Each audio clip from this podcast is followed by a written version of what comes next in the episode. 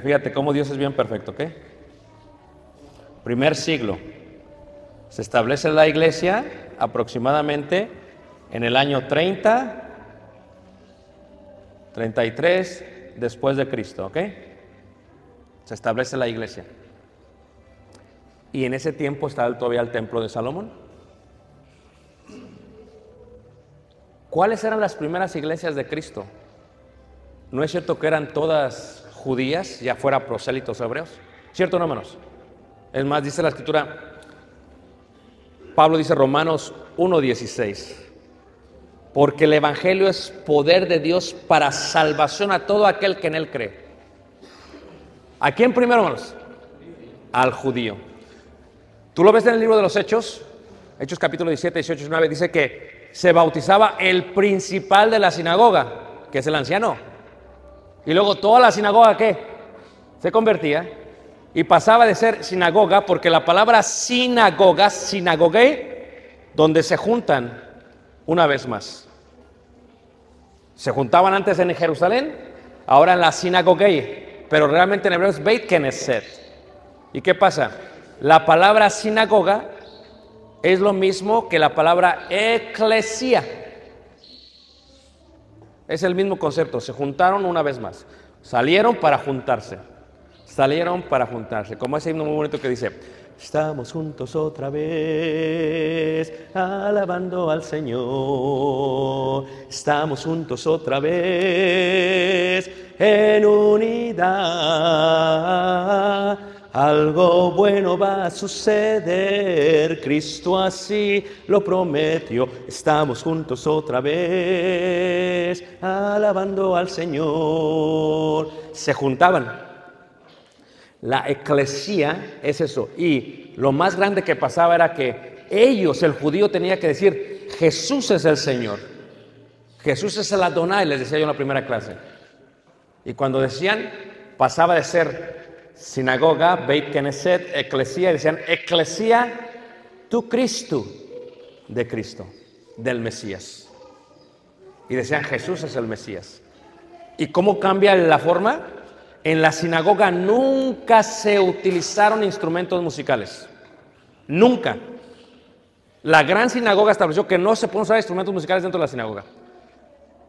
Y cuando inicia la iglesia primitiva, claro, porque eran judíos y claro, porque estaban en la sinagoga, ¿qué era lo que tenía que hacer el judío?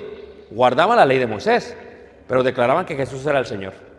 No lo digo yo, lo dice la Biblia, porque tú te das cuenta en Hechos capítulo 10 que cuando baja el lienzo en la casa de Simón el curtidor y está, Corne- está este Pedro, baja esto, ve el lienzo y, le dice, come. Dice, no, no, ninguna cosa inmunda que.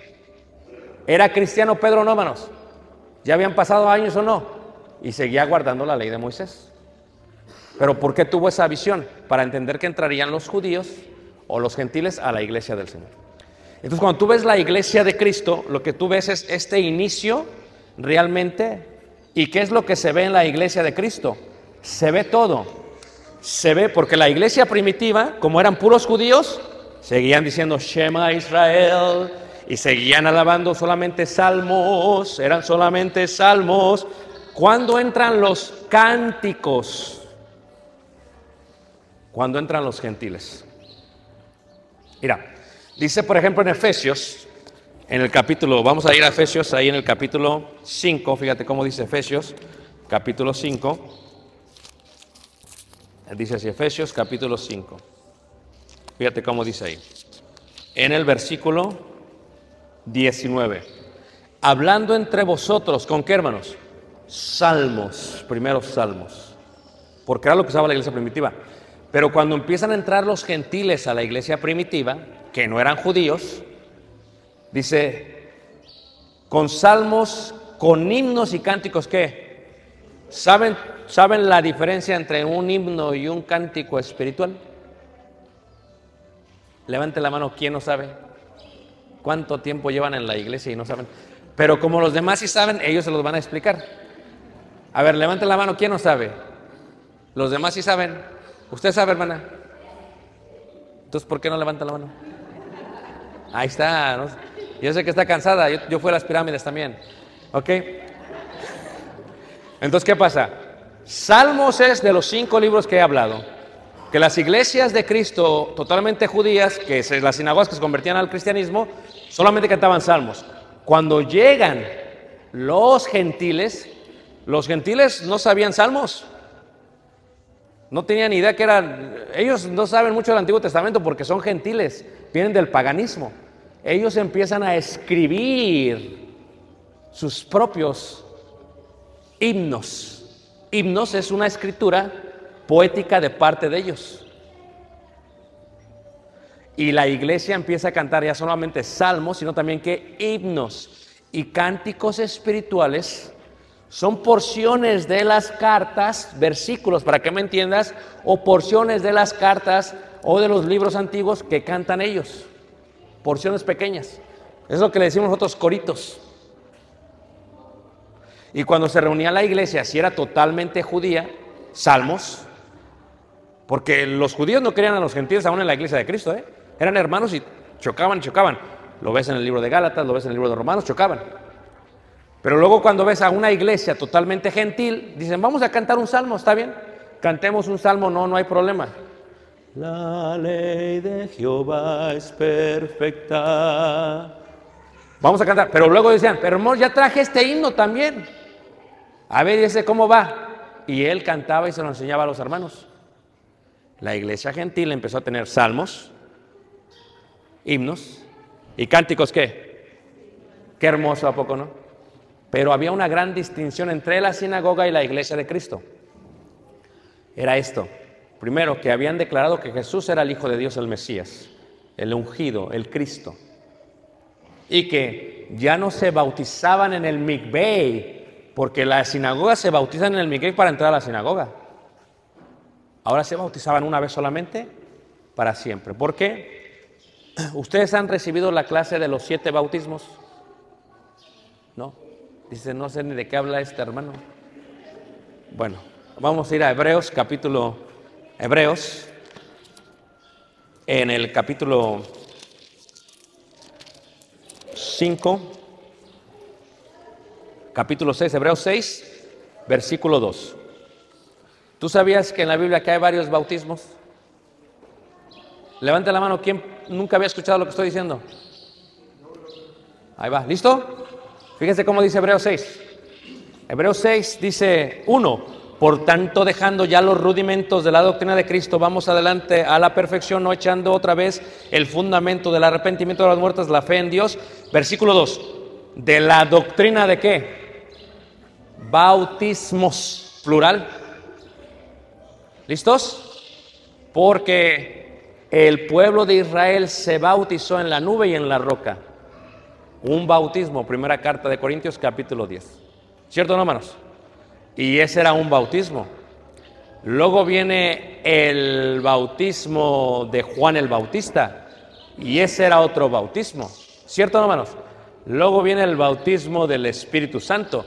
Y ese es otro bautismo, ¿cierto no? Luego viene el bautismo del Señor Jesús que ordenó, que es el que fuimos bautizados nosotros. Y ese es otro bautismo. Y luego viene el bautismo de fuego. Y ese es otro bautismo. Ya ese es otro seminario. No se lo voy a explicar. Pero ¿qué estoy diciendo? El bautismo de los judíos era un bautismo, pero no es el bautismo que ordenó Jesús. El bautismo de Juan es un bautismo, pero no es el que ordenó Jesús. ¿Se acuerdan ustedes cuando encuentra a Corinto, en Hechos 19, encuentran a los discípulos y les pregunta a Pablo, ¿con qué bautismo fuiste bautizado? Dice, fuimos bautizados con el bautismo de Juan, pero no habíamos escuchado del Espíritu Santo. ¿Y qué hizo? Los volvió a qué? A bautizar. Entonces, ¿qué es lo que pasa? Eso es lo que tiene que ver con eso. Cuando iban a la sinagoga había un bautisterio en la entrada, pero ya no era para poderse presentar a orar. Era solamente un bautismo. Y lo que Pablo habla en Efesios dice, un Señor, una fe, un bautismo. Te bautizas y ya, no hay más que purificarse. Te bautismas, te bautizas una vez y ya. Y en ese bautismo fuimos nosotros, nosotros ¿qué? Bautizados, donde hay agua y donde hay sangre, donde hay purificación y hay lavamiento, donde hay santificación y hay consagración donde empezamos a adorar, tener una relación con Dios y empezamos a alabar. Y entonces todo el Antiguo Testamento empieza a hacer sentido en el Nuevo Testamento. Y en la sinagoga hubo un cambio muy radical. Y el cambio fue, primero, se dejaron de reunir el día sábado. Y lo cambiaron al día qué? Domingo. Esto lo digo para la mente que tiene conocimiento y entendimiento. Hay muchos debates y dicen algunos, es que el domingo fue el día que colocó la Iglesia Católica. Mentira. Porque los judíos veían el día sábado como el día de reposo, el Shabbat. Pero el día domingo lo empezaron a llamar el día del Señor. ¿Quién era Jesús? Señor.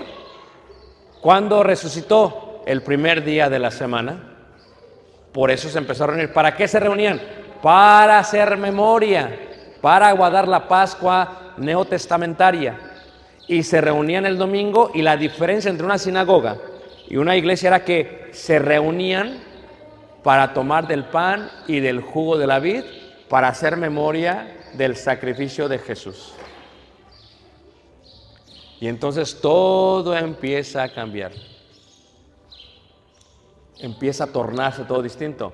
La iglesia de Cristo nace el día del Pentecostés y empieza a crecer entre los judíos y luego crece entre los gentiles de tal manera que llegó hasta Ocosingo, Chiapas, aunque no lo crean, posiblemente por El Salvador, posiblemente por Estados Unidos, no sabemos, con exactitud se puede investigar, pero llegó y tú y yo somos miembros de la iglesia de Cristo. Qué bonito, ¿a poco no? Qué hermoso. Y entonces la sinagoga se trató en que Jesús era el centro. ¿Y qué evidencias hay arqueológicas? Mira, fuimos a Roma. Debajo de la ciudad de Roma hay una ciudad subterránea, lo que se llaman las catacumbas. Porque con la persecución romana, ¿dónde se escondieron los, los cristianos? Debajo de la tierra. Y el día domingo adoraban a Dios. Y hay frescos que demuestran que guardaban la cena del Señor. Te vas a Capadocia. Capadocia está en el centro de Turquía. Si Dios nos da vida y salud, vamos a estar en Capadocia en el mes de julio. Vamos a llevar un grupo. Y manejas 40 minutos. Hay ciudades subterráneas de más de seis pisos de profundidad. ¿Por qué te digo? Porque los bajé yo. Así como entramos ahorita ya en el S donde hacen los rayos X. Ahí iba yo.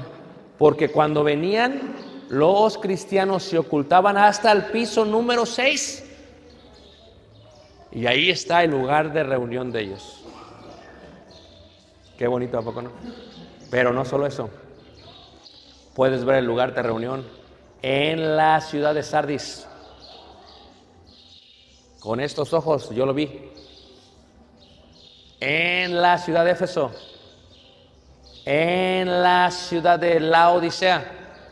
El edificio de la Odisea es uno de los más hermosos que había. Mira, los hermanos tenían que. Eran como si fueran, ¿de dónde? De Tuxtla. De Tuxtla Gutiérrez. Tenían, hermanos. Entonces, cuando edificaban sus edificios, se aventaban. Hacían unas bellezas de edificio, hermanos. ¿Por qué? No es como que vamos a empezar y luego lo acabamos. No, no, ellos empezaban y vámonos. ¿Por qué? Porque la iglesia, hermanos, era, esto es para Dios y se va a levantar. Y hacían unos mosaicos tan caros. Íbamos pasando por el valle de Jezreel, entre el monte Carmelo y el monte Tabor, donde fue la transfiguración. Y vamos en el valle. ¿A quién le gustan las historias? Levante la mano. Ya nadie, casi. Son chismosos a los que les gustan las historias. pues, y en el centro está la cárcel donde tienen a la gente más peligrosa en el país de Israel. Y entonces al lado se estaba extendiendo la cárcel. Hay casi puros árabes, hay puros musulmanes. Y se iba a extender para poner más presos. Y cuando empiezan a excavar, ¿para qué? Para hacer la nueva sección de la cárcel, ¡pum! Que se encuentran con un mosaico. Y cuando encuentran algo antiguo, se detiene la obra. Y empiezan a excavar y van los arqueólogos. Y empiezan a excavar con la brochita y con la palita. Era un lugar de reunión del primer siglo de la iglesia de Cristo. ¿Y sabes qué decía el mosaico? Tenía dos peces. ¿Y sabes qué decía abajo? La hermana tal y tal y tal donó el mosaico. Porque las hermanas son más dadivosas que el hombre. ¿Amén, hermanas? Ay, sí, ay, sí, amén, amén. Sí. Porque donaba todo, donaron todo. Porque hacían unos edificios, hermanos, hermosos. Por eso yo les dije a los hermanos allá en Chicago cuando compramos la propiedad, dije, a ver, a ver, ¿qué le vamos a poner aquí? Pues lo mejor, porque es para Dios. ¿O no es cierto? No es justo que mi casa esté así muy bonita y el edificio bien... No, no, lo mejor. Y dicen los hermanos, necesitamos aspiradoras, hermano. Bueno, y dijo el hermano, yo sé dónde las venden en especial por el buen fin. Dije, "Shh, shh. ¿cuáles son las aspiradoras más caras? No, hermano, pues aquellas. ¿Son caras porque son fifis o son caras porque son caras porque funcionan? No, hermano, son muy buenas, muy buenas. De esas vamos a comprar. Porque para la iglesia se le pone siempre, hermanos, lo mejor. Por eso cuando tienes una Biblia, ¿qué es, hermanos? Lo mejor, esta es mi nueva Biblia, es la copia de mi Biblia, la nueva. Piel de cordero, hecha a mano por menonitas. Porque imagínate que tengas una Biblia que se esté deshojando y luego se te va el Evangelio de Mateo. No, no, tienes que tener una buena Biblia. ¿O no es cierto, hermanos? Y entonces la iglesia empezó y empezó a florecer y creció y creció y se fue. Cuando tú visitas la, la- la ciudad de Filipos, Filipos significa el amante de los caballos, Felipe de Filipos, ves el lugar donde estaba el apóstol Pablo en la cárcel con Silas. Ahí está. Una vez, fíjate, ¿a quién le gustan las historias?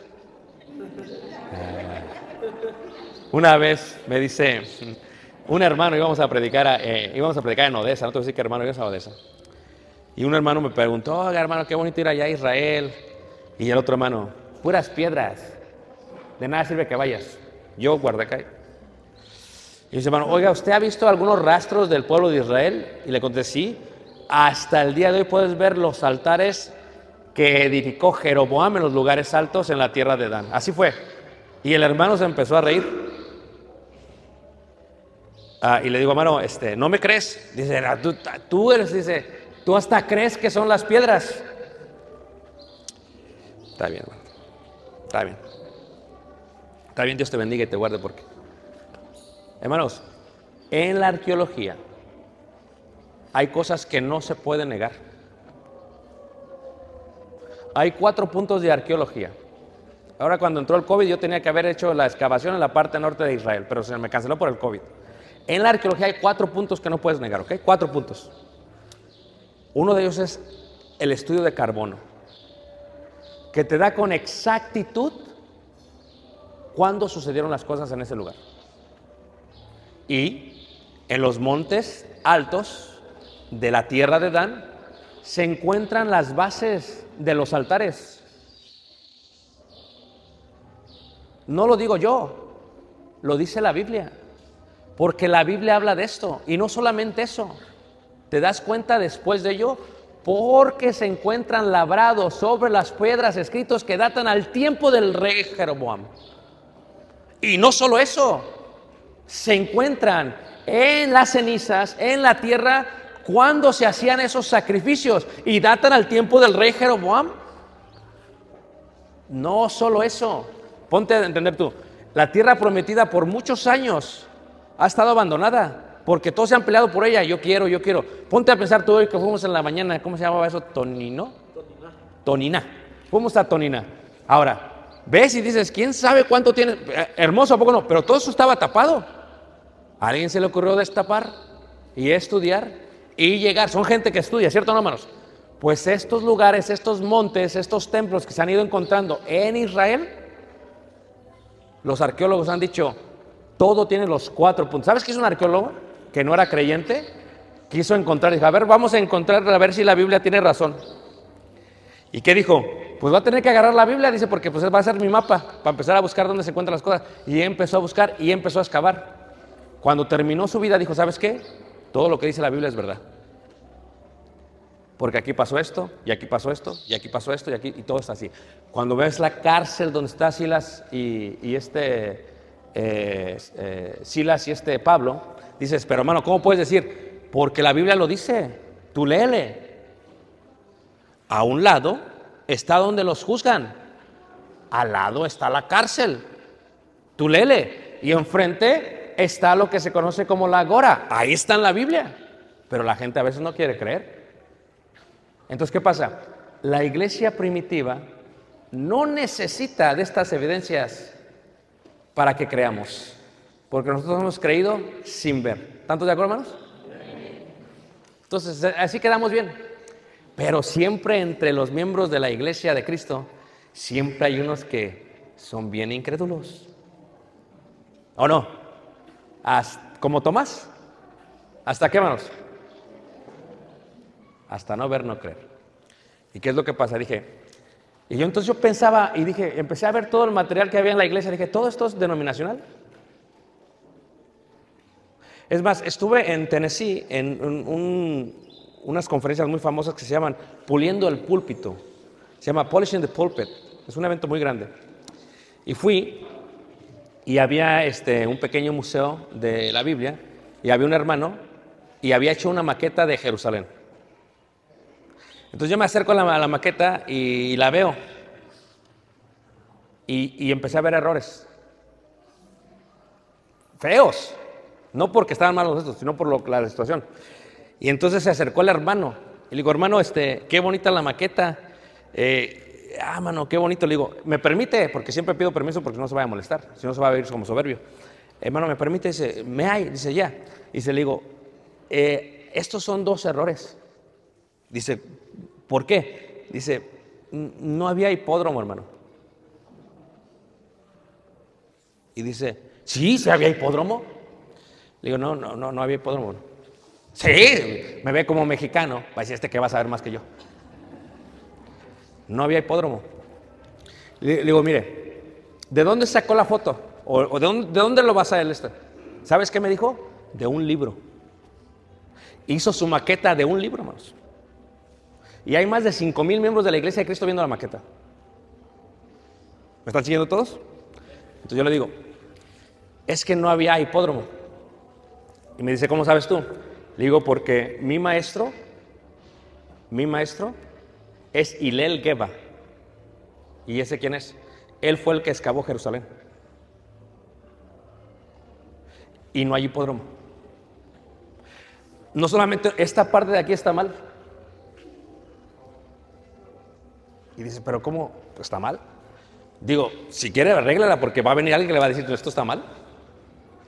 Y la iglesia de Cristo ha aprendido de esas maquetas, de segundas manos.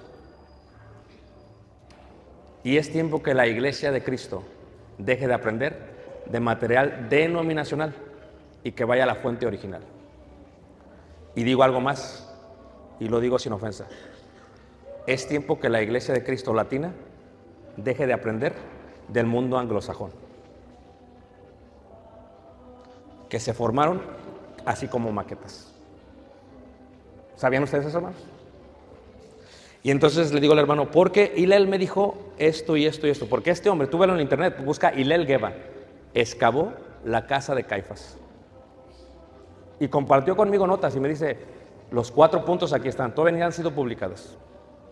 Entonces tú vas al punto. Hermanos, la iglesia de Cristo existe y existió. No somos parte de una idea humana, somos parte de un reino celestial. Pero porque hay hermanos que son bien incrédulos, yo también era así, decía, no, sí, yo sí creo, no es eso, pero yo, yo era bien preguntón. A ver, ¿y por qué esto? ¿Y por qué esto? ¿Y por qué esto? Hasta dije, no, no, me voy a tener que ir hasta allá para preguntarles allá. Y voy a tener que aprender el idioma original para ver. Y hermanos, cuando uno se profundiza, te das cuenta que lo que practicamos es la verdad. Y no solamente es la verdad, hermanos. Te das cuenta que Dios es bien perfecto. Y te das cuenta que la iglesia del Señor es literalmente el reino de los cielos. Muchos solamente esto necesitan. Y es correcto, está bien. Pero hay algunos que somos más preguntones. Y para aquellos que somos más preguntones, como yo, te invito a investigar. Te invito a estudiar. Te invito a profundizarte. No, no necesitas ir a Israel para eso, no, no, yo sé, pero te invito a, buscar el material correcto.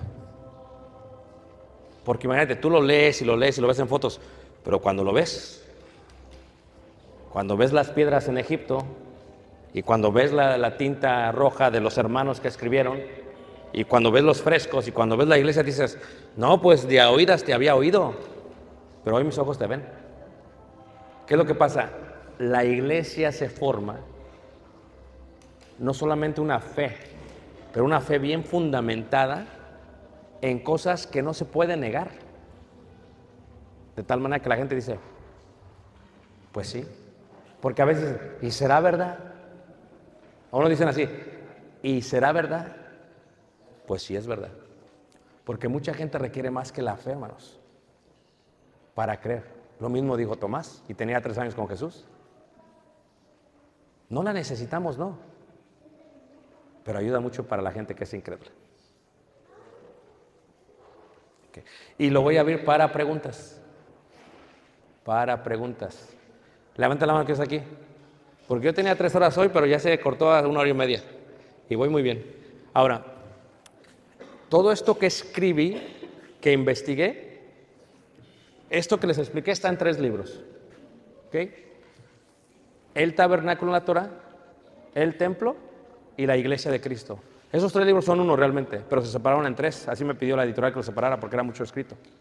¿Ok? Lo que, lo que expliqué, te doy datos, te doy fuentes, te digo de dónde, te digo porque vas a preguntar, porque ahorita es todo por encima. Entonces, lo escribí por eso, lo escribí para ayudar, por si había alguien que fuese preguntón. Pero todo eso no es necesario, por la Biblia es suficiente. Pero para aquellos que tienen más preguntas, Tuve que ir, ver la sinagoga, sacarle foto a la sinagoga, escribir de la sinagoga, oír de la sinagoga, para poder explicar lo que te acabo de explicar. En una hora y media. Huele a carne. Preguntas, vamos a acabar ahí. Preguntas. Hermano, allá atrás.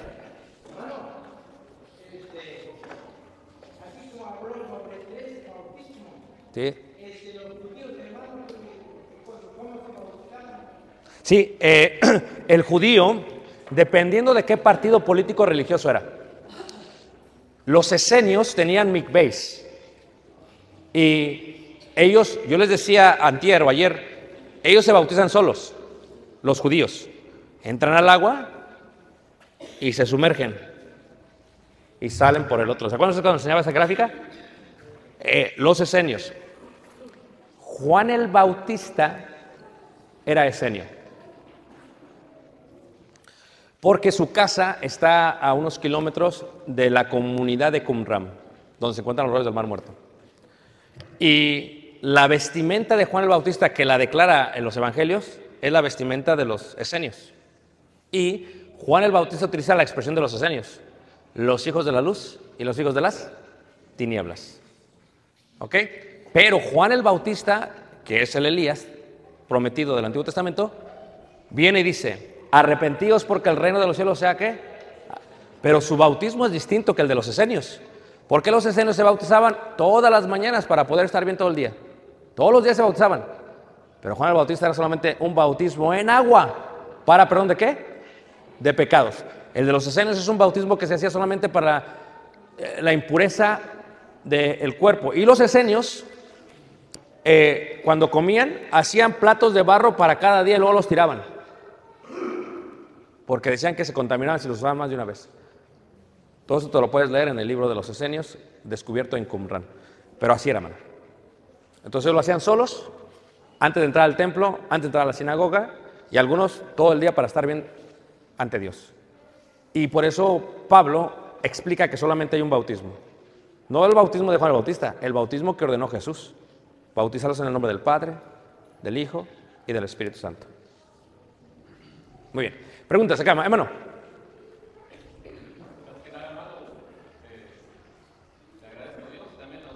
Gracias a Dios, hermano. Gracias a Dios.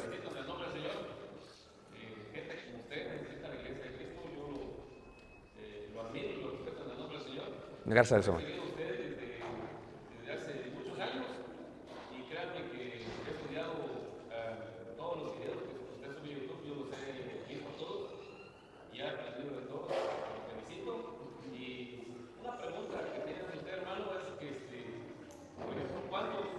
¿Cuántas personas se necesitan o se necesitaban para poder formar una sinagoga? Quizás 12, 14. 12.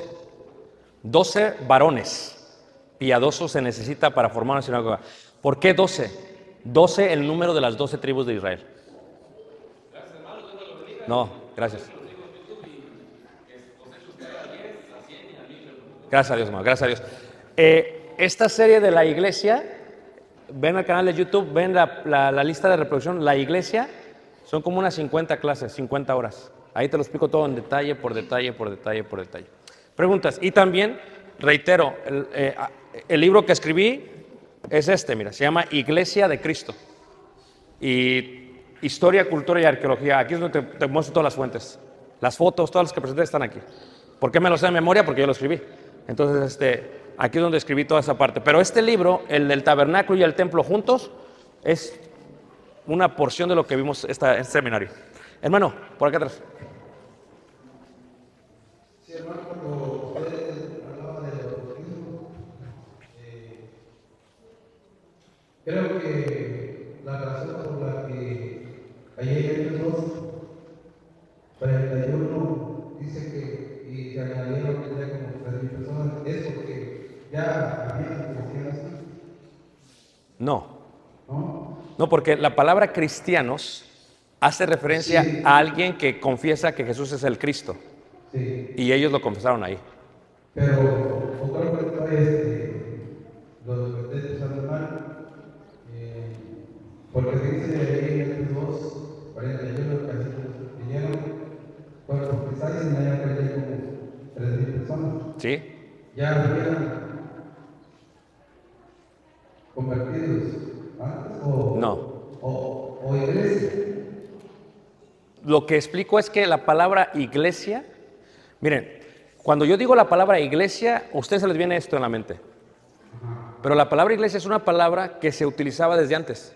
Porque la palabra iglesia simplemente lo que significa es asamblea, donde se juntan los que salieron. Es lo que, es lo que significa.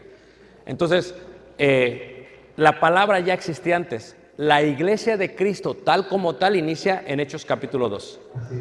Pero lo que yo explicaba es que el formato y la idea tiene 500 años porque fue transición. Dios permitió que pasara esto para que estuviera listo todo para la iglesia. No fue de un jalón, no fue de golpe, fue así poco a poco, poco a poco, hasta que llegara ese momento. Sí. Gracias, hermano. Gracias hermano. Preguntas, hermanos. Hermano, Eric.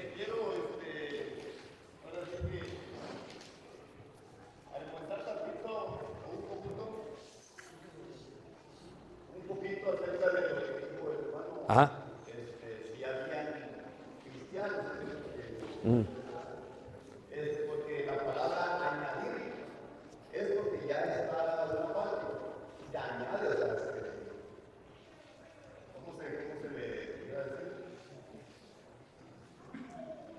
Bueno, pues es que lo- los discípulos que había de Cristo eran los apóstoles y los 120, pero es muy, es muy importante que se separe, ellos son discípulos del Señor, se establece la iglesia de Cristo en el Pentecostés y ellos se añaden a ser discípulos a esa asamblea que era ya la iglesia de Cristo. La- Sí, sí. Pero la gran diferencia es que tiene que ver con el bautismo del Espíritu Santo, porque luego, esta es otra pregunta y la, de, la, en el libro, es cuando los apóstoles se bautizan, los apóstoles, la pregunta que me hicieron es, ¿se bautizaron los apóstoles el día del Pentecostés? No. A ver, espérate. ¿Por qué no? Porque ellos ya se habían bautizado en el bautismo de Juan y ya habían recibido el Espíritu Santo y es el bautismo de Jesús. A diferencia de los 3000, que ni el Espíritu Santo ni el bautismo de Juan. Muy bien. Preguntas, hermano Josué. Hace acerca de los cristianos, bueno, de los cristianos que hay con esto. Este, era, había una duda respecto a eso. Le dicen en por esta casa te dejé en Creta para que corrigiese lo deficiente y establecieras ancianos en cada ciudad, así como yo te mandé. Pablo escribe a Tito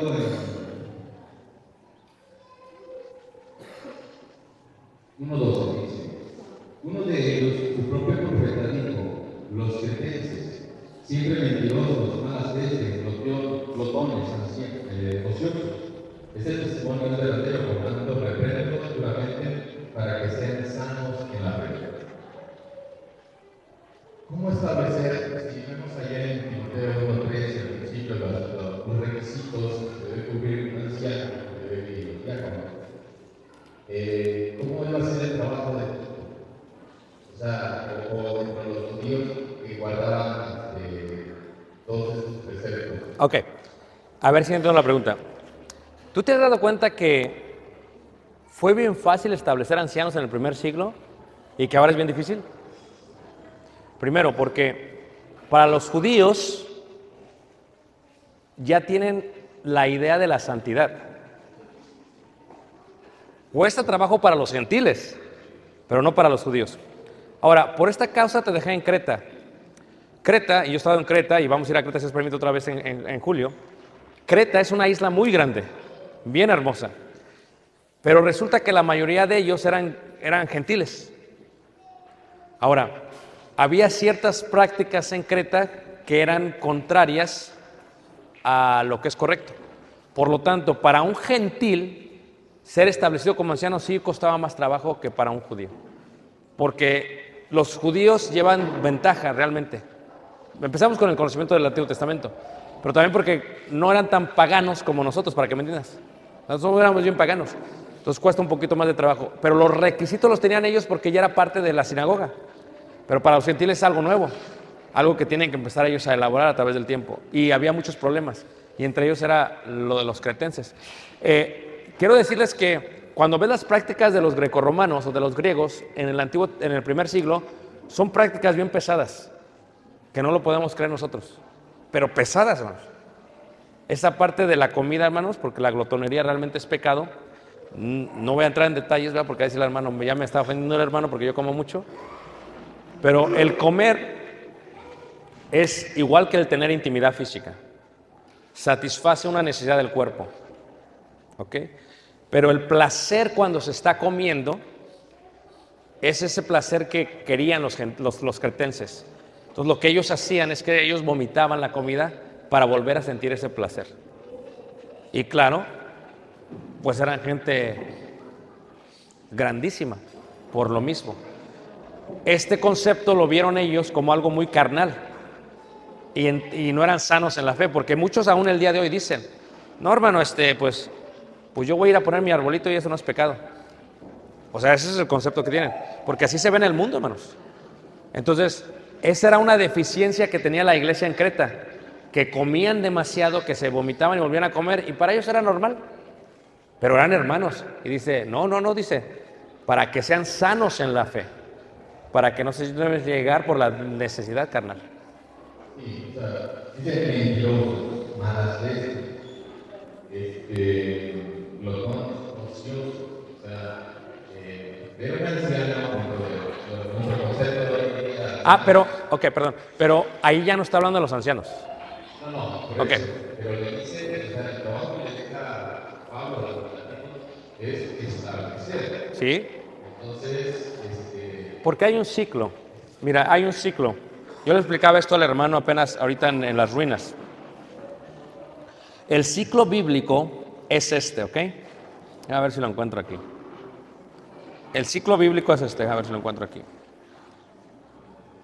Aquí está. Bíblicamente hablando, el evangelista o el predicador establece ancianos. Y también, bíblicamente hablando, el anciano establece el predicador. No es el instituto el que establece el predicador. ¿Ok? Hemos perdido ahí la idea. Todo instituto bíblico que no esté supervisado por ancianos no es correcto, bíblicamente hablando. Porque quien encomienda a los predicadores son los ancianos. Y quienes se aseguran que se enseña la sana doctrina en ese instituto son los ancianos. El día de hoy ya cualquier hermano quiere hacerse su propio instituto. Espérate. ¿Quién te supervisa?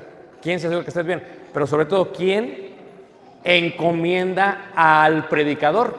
Que era una práctica del Nuevo Testamento. En 1 Timoteo capítulo 4, versículo 12 dice a Tito, dice, no descuides el, Timoteo, no descuides el don que hay en ti por la imposición de las manos del presbiterio, dice la escritura. Entonces, ¿qué sucede? En este ciclo vemos, el evangelista establece ancianos y el anciano establece evangelistas. Es un ciclo que nunca termina, que siempre está ahí. En el caso de, de- él, ¿qué tenía que hacer eh, Tito? Tenía que ir a la iglesia, tenía que predicar, se quedaba un tiempo, veía, y entonces él establecía a los ancianos porque al parecer en ese lugar no había predicador que estableciese los ancianos. Por eso él lo tenía que hacer. Por esa casa te en Creta, porque no hay nadie que los establezca. ¿Y por qué Tito? Porque al ser predicador, él sabe, en forma, por eso le dice ahí eh, también a Timoteo, no pongas con ligereza las manos. O sea, tú vas a establecer ancianos, que no sea aquellos que te caen bien, aquellos que pues tienen billete, no. Que sea correcta, que llenen todos los requisitos que le dice Pablo y así los establezcas. Por eso le dice eso a, a Tito. es así como lo veo, es, eh, bueno, al leer, entiendo de que Tito, al, al encontrarse en una iglesia así desordenada, va a predicar y va a preparar a todos sus hermanos para que aspiren, como dice Timoteo, a la Senado. O sea, va a ser un proceso y que puede ser tal vez popular. Puede ser un proceso, hermano, pero hay veces, hay hermanos que ya cumplen los, los requisitos. Solamente que se tiene que enseñar a humanizar a los ancianos. Por eso en la, iglesia eh, latina es muy difícil que haya ancianos porque no los humanizamos. ¿A qué me refiero con eso? O sea, tú esperas que el anciano sea totalmente perfecto. No, o sea, tiene que llenar los requisitos, tiene que ser irreprensible en el momento que se va a establecer. Pero, ¿por qué no lo hacemos? Porque queremos que sean superhombres. Espérate, ¿por qué lo hacían los judíos fácilmente? Porque sabían que cometían errores. Por eso dice, cuando vas a reprender a un anciano, que sea con dos o tres. ¿Por qué? Porque también merecen reprensión, no son perfectos. Y la iglesia a veces necesita ser enseñada en ese, en ese aspecto, porque la iglesia espera que el anciano sea perfecto, pero no son perfectos. Por eso Tito tenía que enseñar de esa manera. Había un desorden, sí, Pero ya entre ellos había gente que podía ser ancianos, aunque no lo creas. Solamente que se tenía que educar a la iglesia para que se pudiesen establecer los ancianos. Como aquí en Chiapas, me imagino que hay hermanos ya muy, muy espirituales, muy maduros, ¿a poco no? Amén, hermanos. Ya estoy preocupado. Pues vamos a terminar ahí porque yo me pasé ya ocho minutos. Una última pregunta. Última pregunta. ¿Están contentos, hermanos? ¿De veras? Bueno, miren. Eh, al rato nos vamos a ver si Dios permite en la cena, pero cualquier cosa que necesiten, cualquier pregunta, estamos para servirles. Ok, eh, los hermanos comentaron acerca de un canal de YouTube. Estamos en el canal de YouTube Ricardo Barrera. Estamos también, eh, tenemos un podcast en Spotify y también en Apple iTunes, Ricardo Barrera. Eh, la segunda semana de enero presentamos una página personal, ricardobarrera.us, porque mucha gente me pregunta de los viajes y ahí va a estar ya toda la información. ¿ok? Y, estamos para servirles. Eh, cuando gusten visitar Elgin, serán todos bienvenidos. Pueden buscar en internet Iglesia de Cristo en Elgin y ahí estamos. ¿ok? Ahí está mi número, ahí está mi correo electrónico, cualquier pregunta que salga, que digan, "Ah, espérate, no lo entendí, estamos para servirles. Y si Dios nos da vida y nos permite, pues nos veremos otra vez acá por Oco 5 por esta área. Y si no nos da vida y salud, esperamos nos veamos todos en el cielo cantando y alabando al Señor. Amén, hermanos. ¿Sí o no? ¿Están cansados a poco no? Este, ¿ustedes se saben el himno de Ven a adorar? Ven a adorar al verdadero Dios y alaba solo a Él. Él hizo los cielos y la tierra y el mar. No, no se lo saben. No se lo, la otra aquí no se lo sabe. No se lo sabe. ¿Quién dijo? A casa. Yo voy a cantar la primera parte y ustedes lo repiten. ¿Ok? Ven a adorar al verdadero Dios y alabar solo a Él. Él hizo los cielos y la tierra y el mar y su gloria manifiesta en su creación. Él es mi Dios, Él es mi Dios, otro no lo hay. Él es mi Dios, Él es mi Dios, otro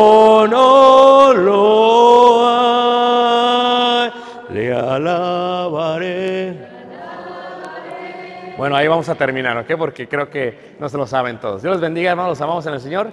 Le doy lugar tal vez a Dani, a nuestro hermano. Quiero agradecerles, hermanos. Yo inicialmente, cuando hablaba con este, con, con cuando vi su foto en WhatsApp, pues no era su foto de él. Entonces, eh, luego pensaba, y yo pensaba que era un hermano mayor. Yo pensaba que era un hermano mayor. Pensaba que era, era, eras tu papá. Y entonces dije, ok. Y entonces cuando me recogen en el aeropuerto y lo veo bien joven, dije, ah, ¿qué pasó? No es el de la foto de WhatsApp. Pero me voy a subir al carro y en las manos de Dios vamos. Ya, y este, pero eh, eh, su papá que está aquí, creo que entre nosotros, o si no está, déjenle saber. Eh, es muy hermoso que la familia le sirva a Dios. Y sé que ustedes son el fruto del trabajo de su padre y de su abuelo y de generaciones pasadas, de tíos que han trabajado para el Señor. Y esto me emociona y me alegra porque sabemos que la iglesia va a estar bien, porque hay nuevos talentos, hay nuevos hermanos que tienen un celo grande y que quieren servirle a Dios. Y por eso estoy tranquilo porque sé que la obra va a crecer mucho más todavía en Chiapas. Así que vamos a orar por ustedes. Me la ha pasado sumamente bien, mi hijo también. Un poquito cansados, pero estamos bien, bien emocionados. Y reiteramos, hermanos, cuando quieran estar en Chicago, vengan. Esperamos al hermano Eric, al hermano Jordán, acá a nuestro gran amigo el alemán, Rosenberg, y a todos, al hermano Alexius y a su esposa Lili, a todos, los amamos mucho al Señor. Cuando quieran visitarnos, allá está su casa. Dice hermano, pero está bien lejos. No, en avión cinco horas. En carro dos días. En burro no llegan. Pero ojalá puedan. Cuando te puedan, allá los esperamos. Y aunque no lo crean, ah, una vez me dijo un hermano, estábamos comiendo en la sala, ahí en la casa, en su casa, en nuestro hogar. Y dice el hermano, nunca pensé que iba a comer contigo en tu casa. Le digo, ¿pero por qué no? El que tiene fe puede. Sí, ¿verdad? Le digo, ya ves, ya estás aquí. Pero no te comas esa tortilla porque esa está para allá. No, pero cu- cuando quieran, serán bienvenidos. Dios los bendiga, gracias. Y al rato nos vemos en la prédica de la noche. Dios los bendiga. Vamos a lugar a su hermano Dani. Daniel, pasa, hermano. ¿Sí sirve ya? Este mejor.